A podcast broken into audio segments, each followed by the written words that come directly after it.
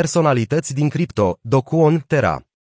Dokuon este un cripto-antreprenor sud-corean, cel mai bine cunoscut pentru că a cofondat Terraform Labs în ianuarie 2018 și a condus compania în calitate de CEO. Terraform Labs operează ecosistemul blockchain Terra alimentat de tokenul său nativ Luna. Dokuon, excentricul creator al ecosistemului Terra, și-a consolidat statutul ca unul dintre cele mai mari nume din industria cripto.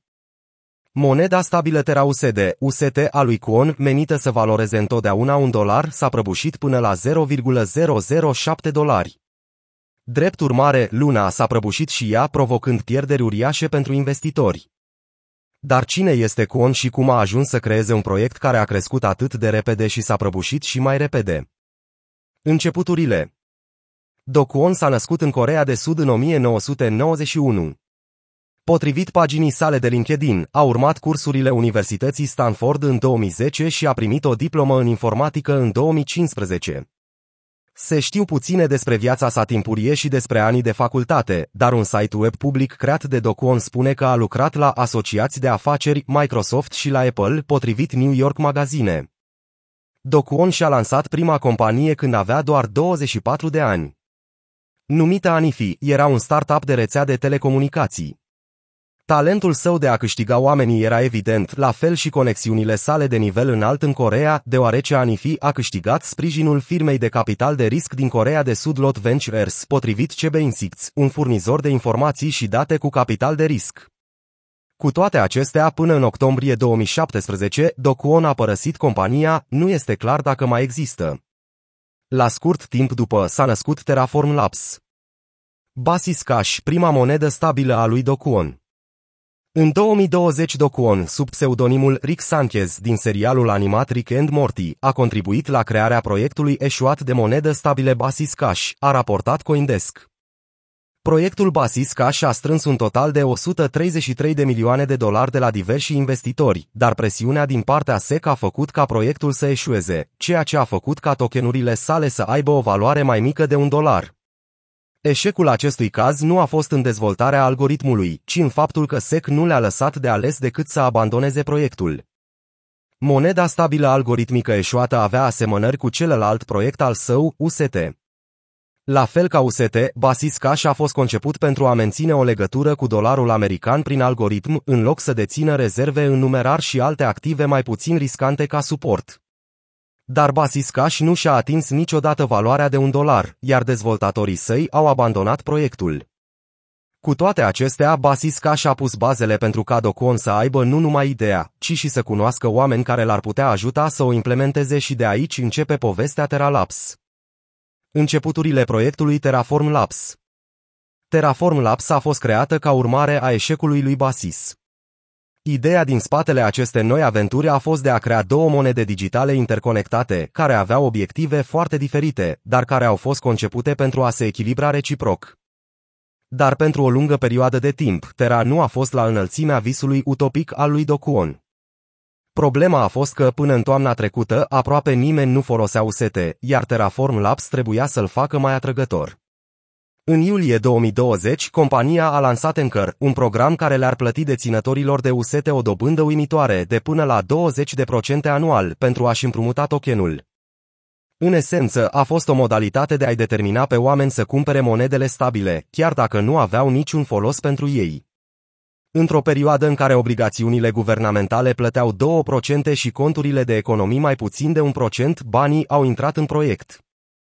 Kwon s-a bucurat de unii dintre cei mai mari investitori în criptomonede, inclusiv veteranii de pe Wall Street Mike Novogratz, Dan Morehead și Chan Hao, fondatorul și CEO-ul nespus de bogat al Binance, cel mai mare exchange de criptomonede din lume. Creșterea în popularitate după ce a strâns cu succes bani pentru startup-ul său, Kwon a fost inclus pe lista Forbes 30 Under 30, în parte pentru că, după cum a raportat Forbes la acea vreme, el a atras 40 de milioane de utilizatori să lucreze cu compania la lansare în ianuarie 2018. După ce s-a tranzacționat în jurul valorii de un dolar de ani de zile, în ianuarie 2021, Luna, criptomoneda soră care a fost concepută pentru a ajuta stablecoin-ul UST să-și mențină paritatea cu dolarul, a început să crească în valoare. Până la sfârșitul lunii decembrie 2021, luna a crescut la 99 de dolari și în aprilie a atins un maxim de 119 de dolari, potrivit CoinMarketCap. Toți au fost captivați de o idee clară, crearea un blockchain de mare viteză, integrat cu o monedă stabilă fixată de dolar ca bază. Aceasta este ideea lui Basis Cash, dar dusă la un nou nivel. Toate acestea au condus la construirea unuia dintre cele mai mari ecosisteme de fai din lumea cripto. Succesul a fost de așa natură încât Terra a devenit unul dintre cele mai mari blockchain-uri din în mai puțin de un an. Apariția criticilor De la început, experții în criptomonede au fost sceptici că algoritmul ar putea menține stabile criptomonedele gemene ale lui Quon. Odată cu creșterea popularității criptomonedei Luna, părerile negative au devenit tot mai puternice. Charles Cascarilla, fondatorul Paxos, o companie blockchain care oferă monede stabile, a pus sub semnul întrebării tehnologia de bază a lui Luna într-un interviu de anul trecut. Kwon a răspuns agresiv pe Twitter, WTF este Paxos.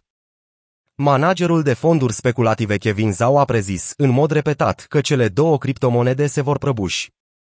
Cu toate acestea, investițiile de risc au continuat să financeze proiecte bazate pe tehnologia de bază a lui Luna, cum ar fi serviciile pentru ca utilizatorii să schimbe criptomonede sau să împrumute TeraUSD.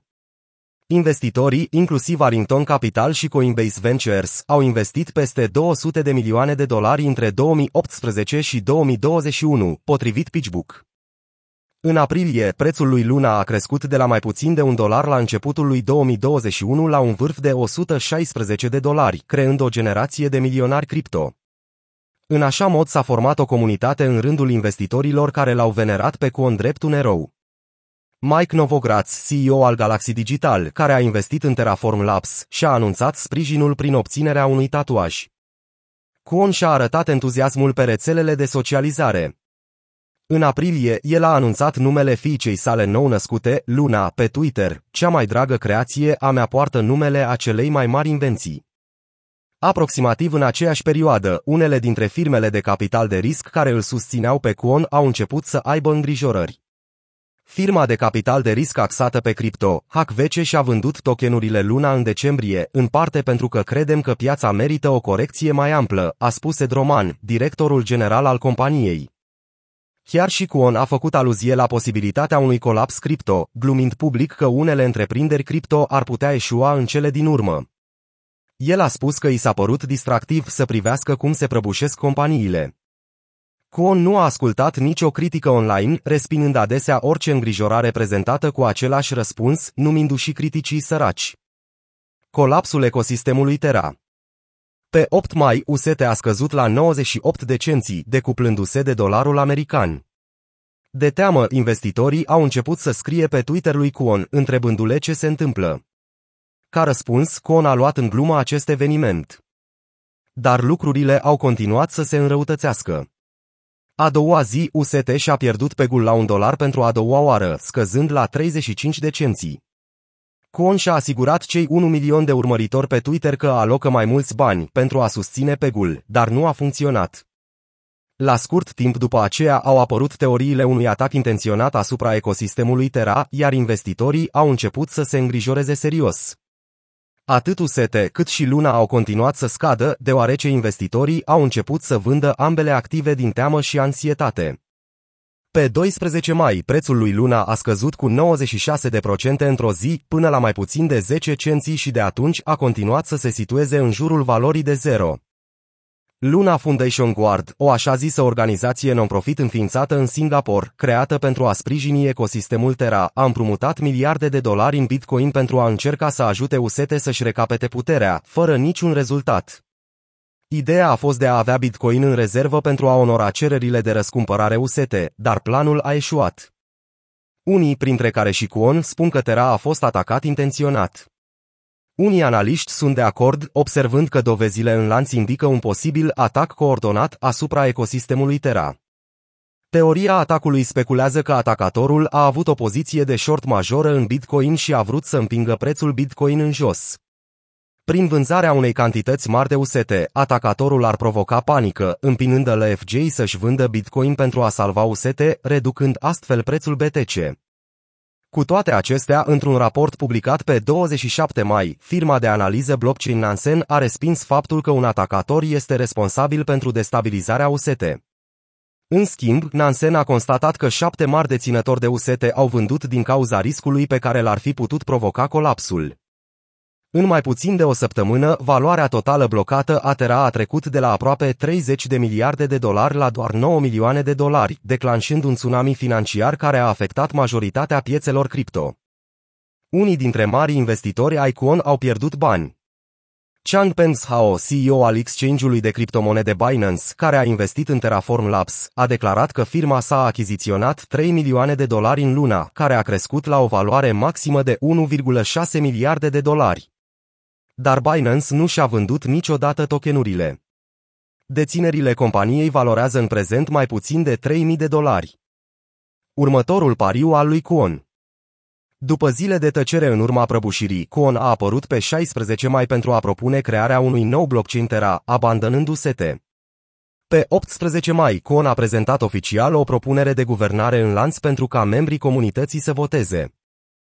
Kwon a făcut eforturi ca o renaștere Terra pentru a începe de la capăt cu o nouă rețea separată de rețeaua sa eșuată.